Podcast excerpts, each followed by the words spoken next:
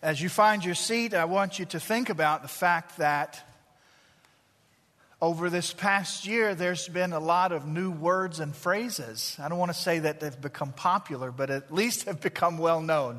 Uh, a phrase like social distancing. Who had ever heard of that before 2020 rolled around? Or uh, face mask. You know, before 2020, when you said the word face mask, you probably thought about baseball. And now, when we say face mask, we think about those blue things that cover our face everywhere that we go. Yeah, face mask. Quarantine.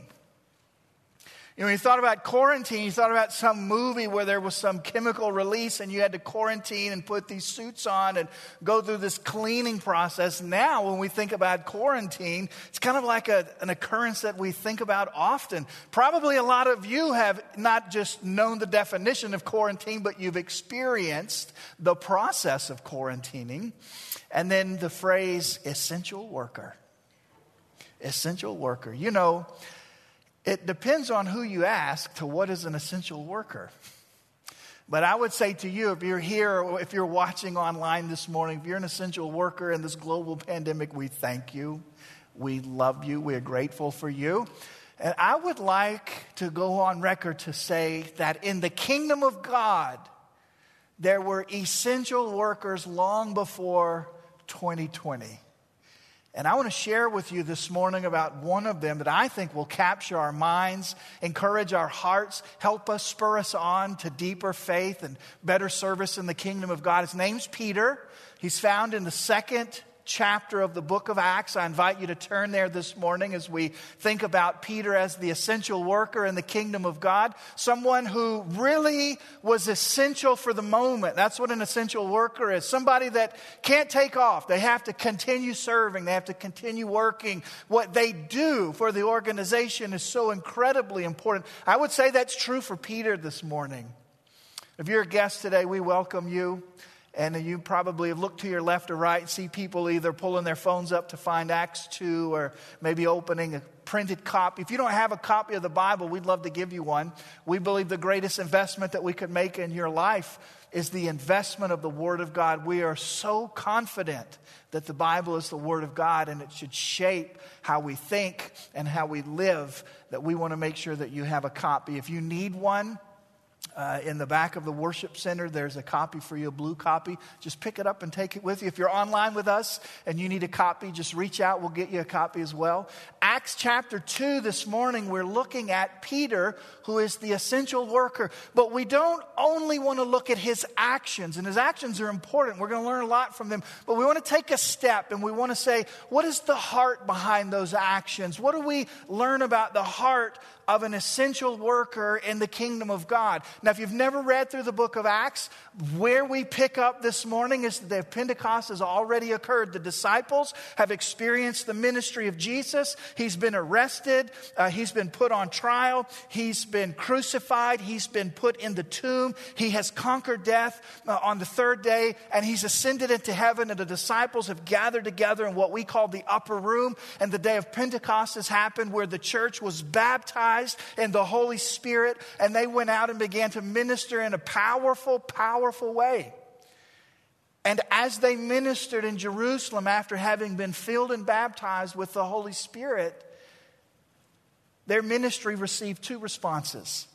The first one was this incredible intrigue. The scripture says even that people were amazed and they were bewildered and they were astonished and they asked this question what does this mean? That's a great question to ask. But there was another group of people who mocked the disciples. And after the day of Pentecost, when they were filled with the Holy Spirit, they were baptized in the Spirit, and they went out and spoke in tongues, and they were preaching the gospel in languages that they had never studied before. There were a group of people in Jerusalem that day that didn't say, What does this mean? They said, They've been drinking too much, they're drunk. That's why they're doing what they're doing. They, they blame the disciples who were under the influence of the Holy Spirit and had received the power of the Holy Spirit, were doing these great works of God. They were mocking them. And that's where we pick up this morning with Peter as an essential worker in the kingdom of God. So let's look this morning in Acts chapter 2, verses 14 through 36. And here is the text that we're looking at that really helps us to understand the heart of Peter, an essential worker in the kingdom of God. Verse 14 says, But Peter, standing with the eleven, lifted up his voice and addressed them.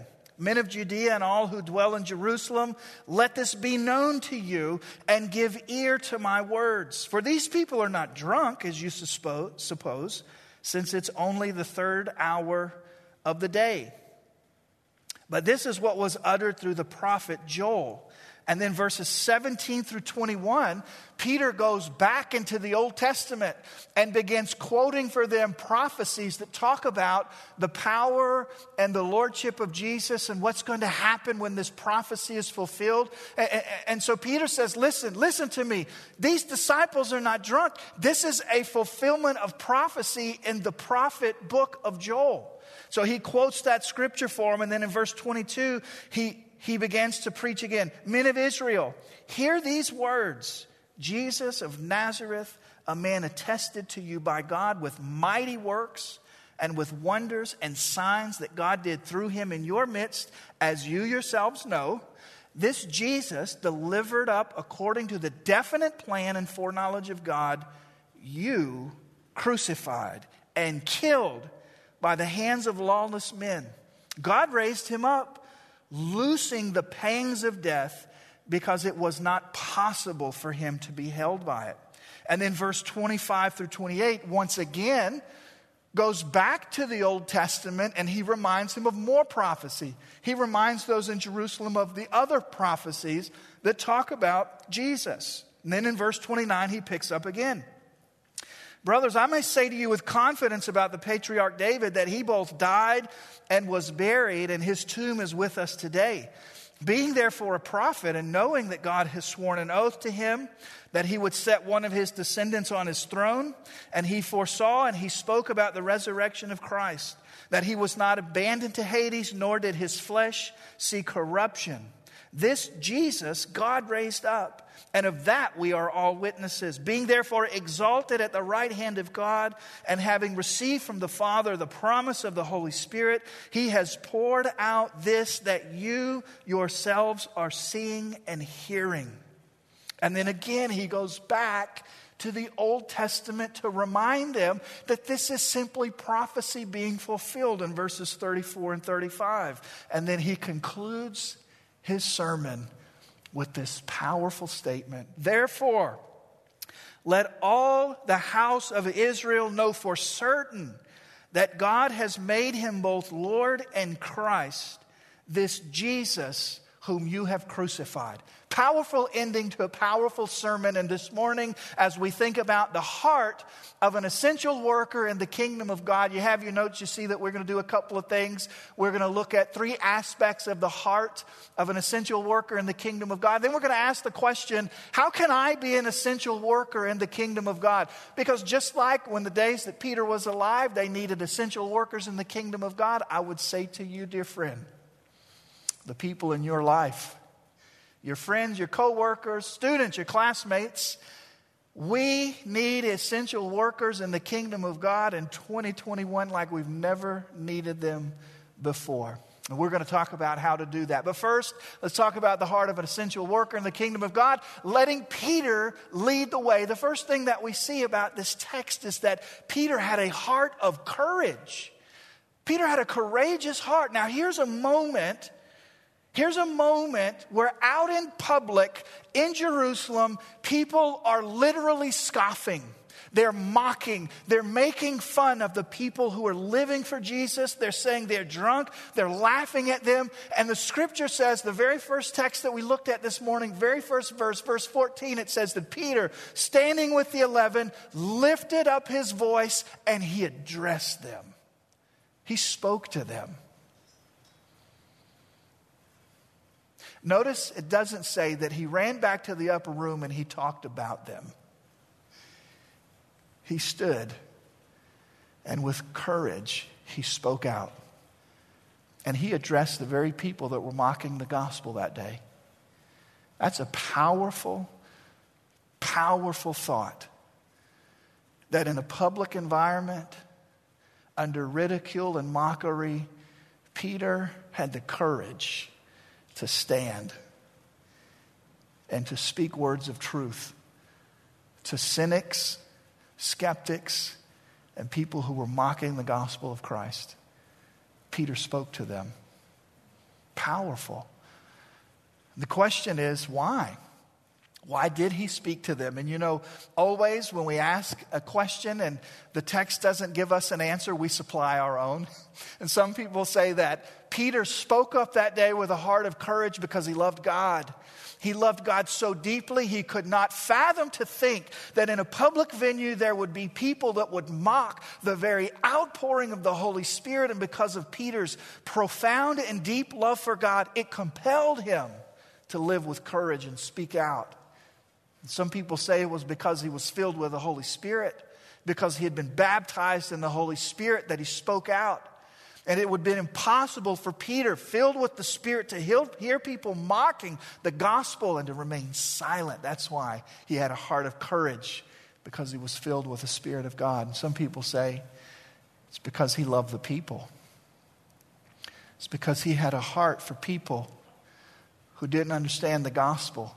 And when he heard them mocking the disciples who had just had this incredible experience with God, out of love for the people, he spoke up. Which is it? Well, I think it's all of them. I think Peter clearly had a deep love for God. Clearly, he was a participant in the baptism of the Holy Spirit. Clearly, he loved people. But I want you to think about also all of the reasons that he might have had to say nothing. Now, again, we're supplying this, these bits of information because the text doesn't say it. But look, you're a Peter was a human. You're a human. Just think about all of the reasons that Peter might have had to not speak out and address the people when they were mocking the gospel. And you know, it really kind of leads us away from Peter into our own life, right? And if we're in public and hear somebody mocking, what are some of the reasons that instead of living with a courageous heart, what are some reasons that we might be tempted to not lift our voice and address the mockers? I want for us to think about that for a second before we move on in our notes and move on in the message this morning. So, what I've done this morning, and if you want to make these as notes, please do that. Uh, it, these are reasons that sometimes we don't live with courage. These are reasons that sometimes, when either in a private venue or in a public forum, when, when we hear people clearly speaking out against the gospel, these are reasons that tempt us to do nothing. Now, clearly, Peter didn't fall to these temptations, but maybe some will, will be able to identify with some of these temptations. The first is fear. Am I afraid? Do I live with fear about speaking out any place, private, public, wherever, when I hear people mocking the gospel, or when I see an opportunity when God is clearly opening a door for me to step through and to, and to live with a courageous heart and be counted in the gospel and a, a follower of Jesus, am I afraid? Am I afraid? If you're making notes this morning, Matthew chapter 10, Jesus speaks to his disciples about this, and he says to them, Do not be afraid of the person who has the power to kill your body. Now, I know that because we listen and we believe what Jesus says is true, we kind of just like fly right over that. But let me say that again for you to hear. Don't be afraid of the people who have the ability and perhaps the desire to kill your body. That's a powerful statement. I'm going to just let that set in with you for a second. I mean, Jesus is saying, do not fear the person who has the ability to take your life. He says, instead, fear God, the one who is able to not only destroy the life, but the soul. What is Jesus saying to his disciples? He's saying, listen, in a world in which people are hyper hostile to the gospel of Christ, don't fear the people who would lash out against you. Fear God. God has the ability not only to take life, but to take the soul. Not only to destroy life, but to destroy the soul. What is Jesus saying? He's saying, You don't have to be afraid of human beings. And some of us need to hear that this morning because when we're out at our job or we're, if you're a student, you're at school or you're out with your neighbors and you have that opportunity to speak up and be a voice for the gospel, maybe you're afraid and you don't, I just want you to hear this morning that Jesus understands that and he speaks right to it in the, in the book of Matthew. Now, I want to tread lightly here because I don't think that this captures everybody, but I do want to, I do want to go on record this morning. And I do want for us to acknowledge the elephant in the room. And that is this sometimes we don't speak up for the gospel because we're afraid it's going to mess with our money. Can I just be honest with you? Can we just admit that? Sometimes at, at, our job, we don't speak up for the gospel because we're afraid it might cost us money. We may not get the business deal or we may not get the promotion. And so we're quiet. We don't speak out like Peter because we're afraid that it might mess up our money situation. And I want to share with you this scripture this morning because Jesus knows that too. And he speaks to that. If you're making notes, it's uh, in Mark chapter 8. Here's what Jesus says to the disciples It says, For what does it profit a man to gain the whole world? Now, let me just pause there. I don't know how tall your money is, I don't know how big your bank account is, but it probably isn't to the point where you can say you've gained the whole world. Like maybe you've gained a lot of numbers uh, on your 401k account or your bank account or whatever it is. But when Jesus says, What does it profit if you gain the whole world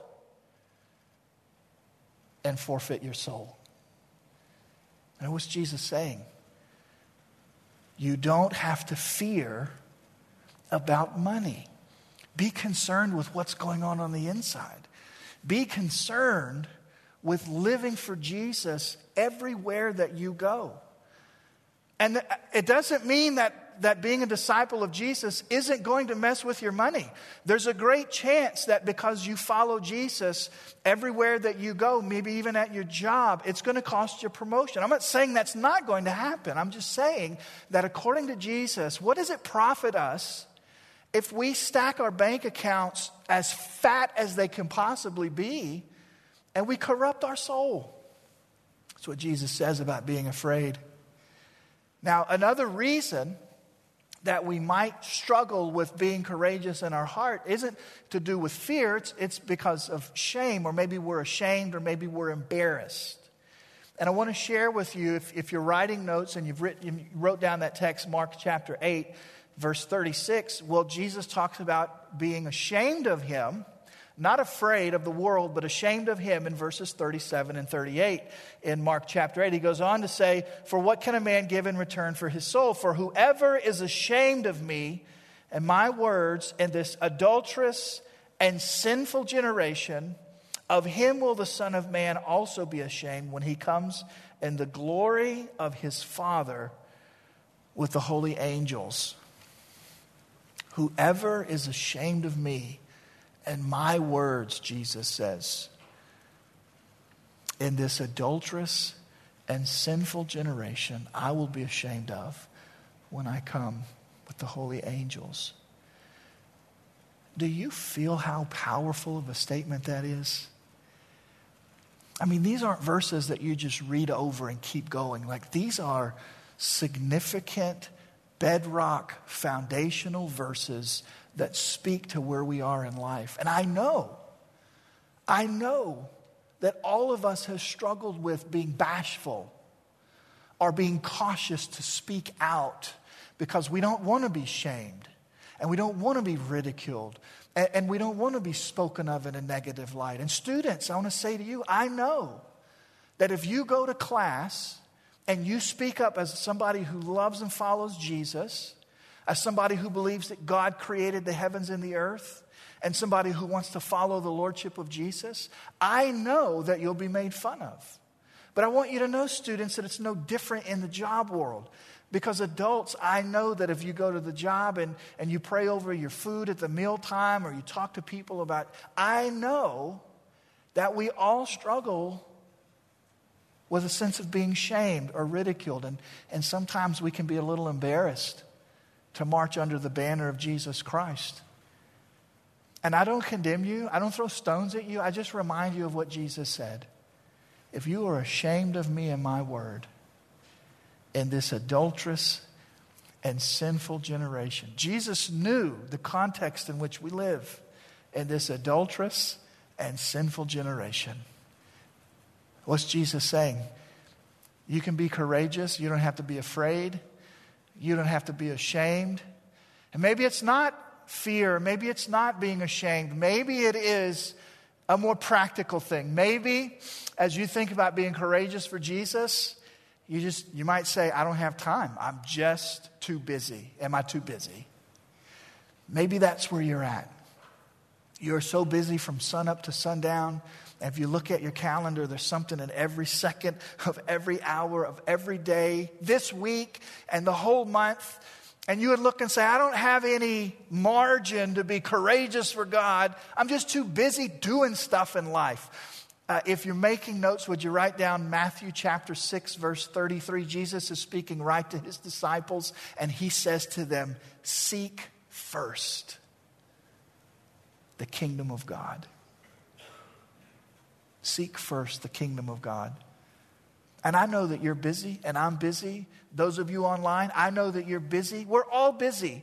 We've all got great, important stuff happening in our life. But can I just tell you that if that gets in front of your discipleship, if that gets in front of you living for Jesus, it is out of, out of order and it's out of priority. And I just wanted for us to, to see the courage of Peter, that, that heart of courage about how in, in a public venue where people were mocking, he spoke up and he spoke right to them. And as, as encouraging as that is for us, I wanted for us to take a step back and say, okay, but let's be honest. It's easier to read it in Acts chapter 2 than it is to do it in my everyday personal life. Why is that?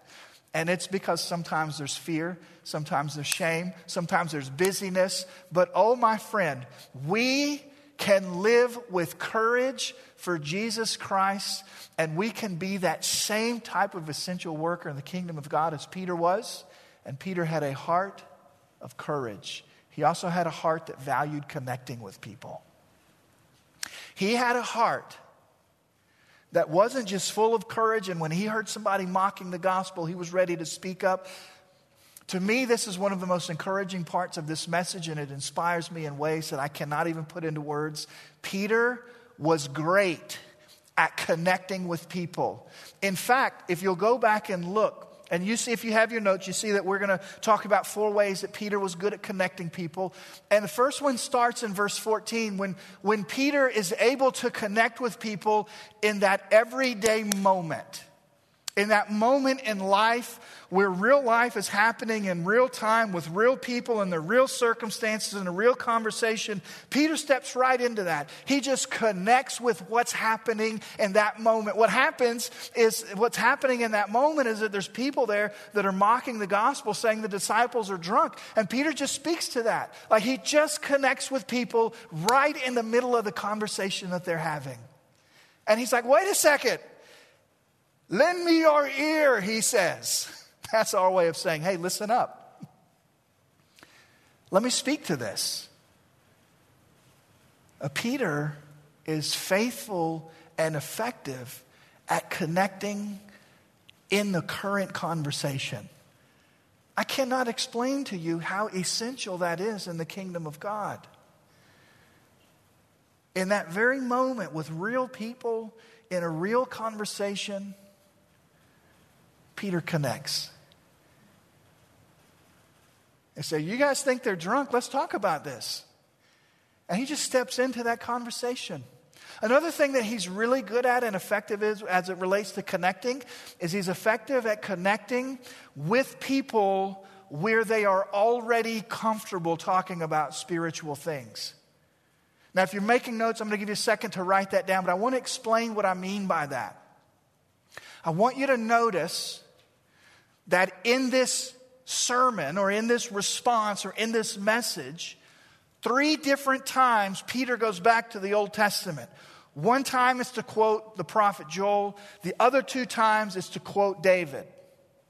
And he keeps taking them back to the Old Testament prophets. You know why? Because they were familiar with that type of spiritual talk. You see, they were in Jerusalem for spiritual purposes. Now, they had not yet given their life to Christ, which means you can be spiritual and not saved. It means that you can believe in God and not have a relationship with God. It can, be, it can mean that you believe in the existence of God or that you know Jesus historically lived and you still don't have salvation or the forgiveness of sins from Him. That is the context in which these people in Jerusalem were living. But they understood the Old Testament. So, what does Peter do? He steps into the conversation and he continually goes to the place that they're comfortable with talking. He's like, No, you don't understand. Go back to the Old Testament, go back to Joel. Joel talks about what's happening today. Let's go back to David. David talks about what's happening today. Let's go back to this passage and David. David talks about what's happening today. You see, if we want to be essential workers in the kingdom of God, we've got to connect with people. And Peter's able to do that. But the third way that he connects is by talking about Jesus in a way that's common ground for them. Uh, let me explain what I mean by going back in, into the scripture this morning. If you would, if you're, if you're still in Acts chapter 2, look with me in verse 22, if you would. And let's just see what Peter does as he's connecting. He's connected with them in the moment, he's joined the conversation. He's reminding them of the Old Testament, something that they're comfortable with, something that they're familiar with. But in verse 22, he says, Men of Israel, hear these words Jesus of Nazareth, a man attested to you by God with mighty works and wonders and signs that God did through him in your midst. As you yourselves know, what's Peter doing? He is reminding them of the common ground that Peter shares with them. He's not talking about the things that they have a difference of opinion on. I'm not saying that's wrong to do. I'm just saying that as he's connecting with people, he is reminding them that there's a common ground that they have with Jesus. You yourselves know that Jesus did these things. You see, he's connecting with them over who Jesus is. And so we have in the heart of an essential worker in the kingdom of God Peter having a heart of courage and Peter having a heart that valued connecting. And I cannot overemphasize the importance of us having those two things. Being courageous enough to speak up but doing it in such a gracious and compassionate way that we connect with people. That we don't speak over them, that we don't shout them down, that we don't just simply argue with them to win an argument. Peter wasn't trying to win an argument, he was trying to win them to Christ. He connected with them. Now, he also had a heart for clarity. And I want to talk to you this morning about Peter's heart for clarity. Because this is the part of the conversation where, when we were reading it through, you might have felt a little tension when we were reading it. Look with me back in the scripture, if you would, if I could just call you back to the scripture. Let's look at verse 23. This Jesus delivered up according to the definite plan and the foreknowledge of God. Listen to what Peter says. You crucified and killed him by the hands of lawless men. Now that's clarity. Specifically, that's clarity about their responsibility in their relationship to Christ. And he goes on to say it, and in fact, if you remember, that's part of like the last thing that he says. He says in verse 36 Let all the house of Israel therefore know for certain that God has made him both Lord and Christ Jesus, this one that you have crucified. Peter had a heart for clarity about personal responsibility before God. Peter went right into it. And I don't think he was being mean. Have you ever talked with somebody who it isn't so much what they were saying as how they were saying it. And they're speaking to you in a derogatory way or an aggressive way or in a mean way. You know what I'm talking about. I don't think Peter was talking to them that way. I think that Peter so cared about them that he wanted them to understand that you have a responsibility in your standing before God. You need to know that this Jesus that was resurrected, he was resurrected from the grave because you crucified him. He was courageous enough to speak up, and yes, he connected with people and he found common ground, but not at the expense of clarity. And I would just take this opportunity this morning to say to you, you have a responsibility in your standing before God. And you need to make sure that you're right with God, just like they had to hear this message and respond to it so you do as well. Peter had a heart for clarity, not to win an argument, but for them to understand the profound importance, the eternal importance of them being serious about their standing before God. He also had a heart for clarity as it related to people understanding the identity of Jesus. If you sent somebody out on the street today with a microphone and a camera and you just stopped people at random and you said, Who is Jesus to you? Who in the world knows what type of responses we would get? If we asked 20 people, we'd probably get 20 different responses. And oftentimes, here in our Bible studies, uh, and also here in sermons, we often talk about the importance of having a biblical view of who Jesus is because we are so prone to create God in our own minds the way that we want Him to be. We are so prone to think about Jesus in terms of how we want Him to be, not how the Scripture communicates Him to be. We have to keep a biblical perspective of Jesus. Peter does that.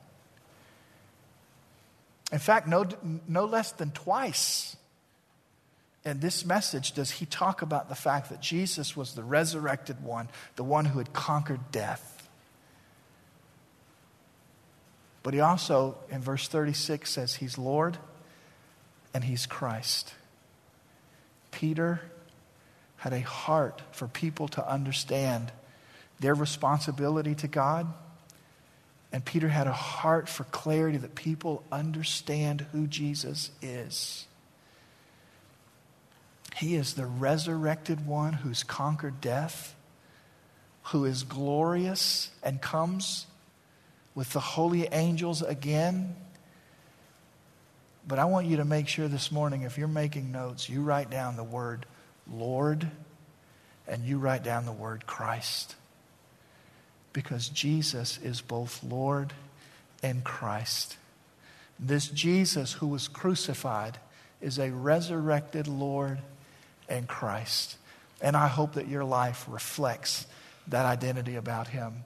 Now, we get to the end of seeing the heart of an essential worker, and it begs the question, doesn't it? What do I have to do to make sure that I'm an essential worker in the kingdom of God? I love the idea of being courageous in the world. I love the idea of connecting with people in a meaningful way, stepping in to the conversation, to the circumstances, and finding common ground of spiritual language and talking about Jesus in a way that we both can understand and comprehend. And, and, and I want to connect with people, and I want to be clear with people about their responsibility to God and about who Jesus is. I love all of this stuff. How can I be an essential worker in the kingdom of God? I want to give you two steps one's theological, one's practical.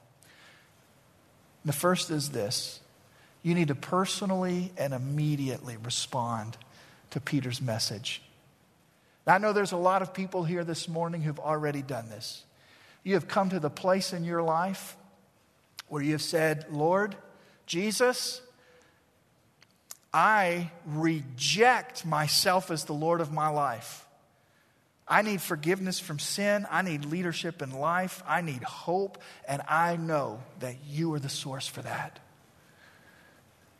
And sometimes in the Christian church, we talk about that as being saved.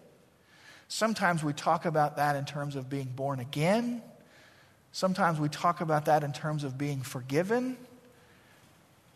What's important to say this morning is that you don't just talk about it, but it's something that's actually happened to you. Because before you can be an essential worker in the kingdom of God, you have to be in the kingdom of God. And I would just invite you this morning, if, even if you've been going to church for 50 or more years, and you've never surrendered your life to Jesus. You'd say, I believe in the existence of God, but I've never really experienced God. I don't have a personal relationship with God. I've never turned from my sin, as preachers say, and trusted and placed my faith in Jesus. Can I just say something directly to you? If you're online or whether you're here, like, like I'm just speaking right to you, your eternal, your eternal well being depends on you doing that. I don't want to overstate it because it can't be overstated. You need to give your life to Christ. You need to give your life to Jesus. You need to come into the kingdom of God. That's why I say personally and immediately. Don't wait. Like, I'm not trying to scare you or being weird, but you don't know that you're going to live the rest of this day. There are literally thousands of people who woke up this morning with the thought that they'll go to bed tonight and they won't. And I know that's strange for us to think about, but I love you enough to say this to you. You don't know that you have the time that you may think that you have.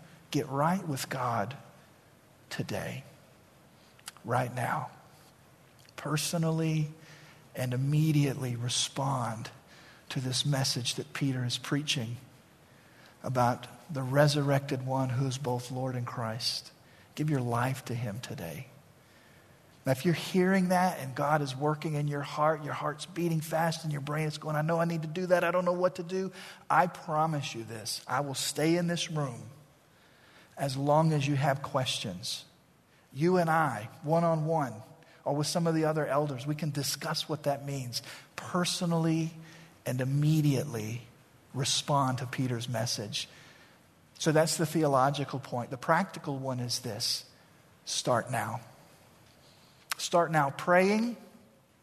Start now planning. And I know this may sound as silly as it could possibly sound to say after this incredible demonstration from the life of Peter and this heart of courage and his ability to connect and his desire to be clear. Yes, this is awesome. What do I do? And I say, plan. Like, who wants to hear that as a, as a bullet point for a point of application? Well, here's the reality you need to start thinking now about places in your life where your courage is tested. Probably in your life, there's a, a pocket of relationships or a geographical location that you struggle with being courageous for Christ. And the reason that I say start praying and planning now is because if you can walk out of here with a plan that tomorrow at work or tomorrow at school or Wednesday at soccer or Thursday at band or whatever it may be, when I get to that place where I know I continually struggle with being courageous, I am going to do it this week. Plan. Personally and immediately respond to Peter's message and start now praying and planning. Where is God going to give you the opportunity to express the heart of an essential worker in the kingdom of God this week? Where is it for you?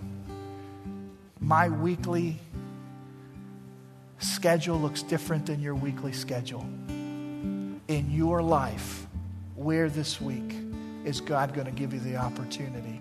Now, it's true, we don't know what this week will hold, but we do know the rhythms of our life, don't we?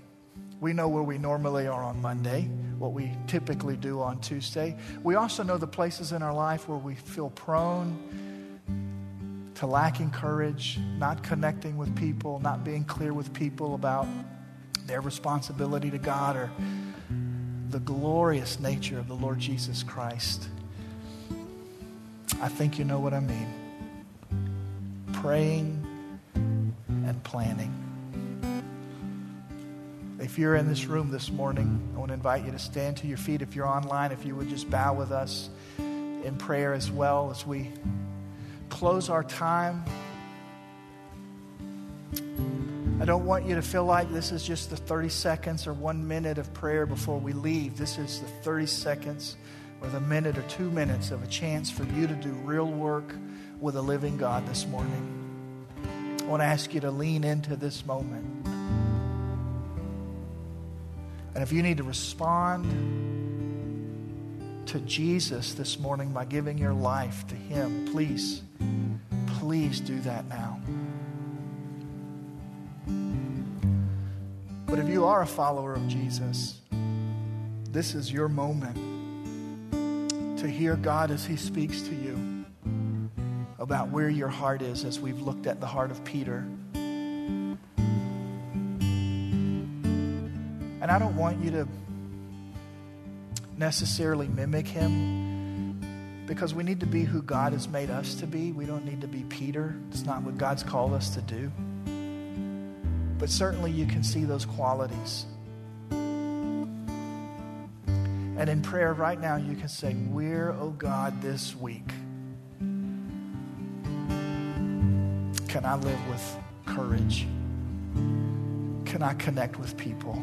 Can I speak with clarity on eternal matters? Maybe it's a place for you. Like maybe right now you're thinking about your office, or maybe you're thinking about school, or the cul de sac where you hang out with your friends, or maybe you're thinking about a person. But whichever it is, just take a moment, would you? And make some commitments to the Lord. That because you're a follower of Jesus, because you have the Spirit of God, you can live with the same heart.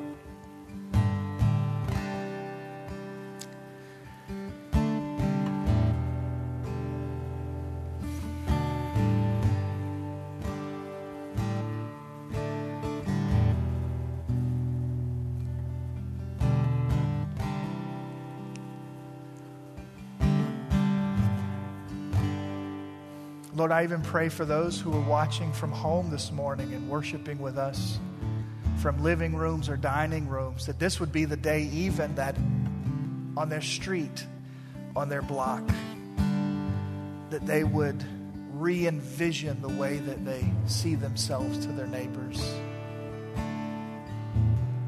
For those of us who are here in the worship center this morning, I pray for the miraculous and supernatural ability to hear from you, God, over where we need to be more courageous where we need to lift our voice and speak out in a respectful and loving but clear way about the gospel of you, Jesus, the gospel of Christ.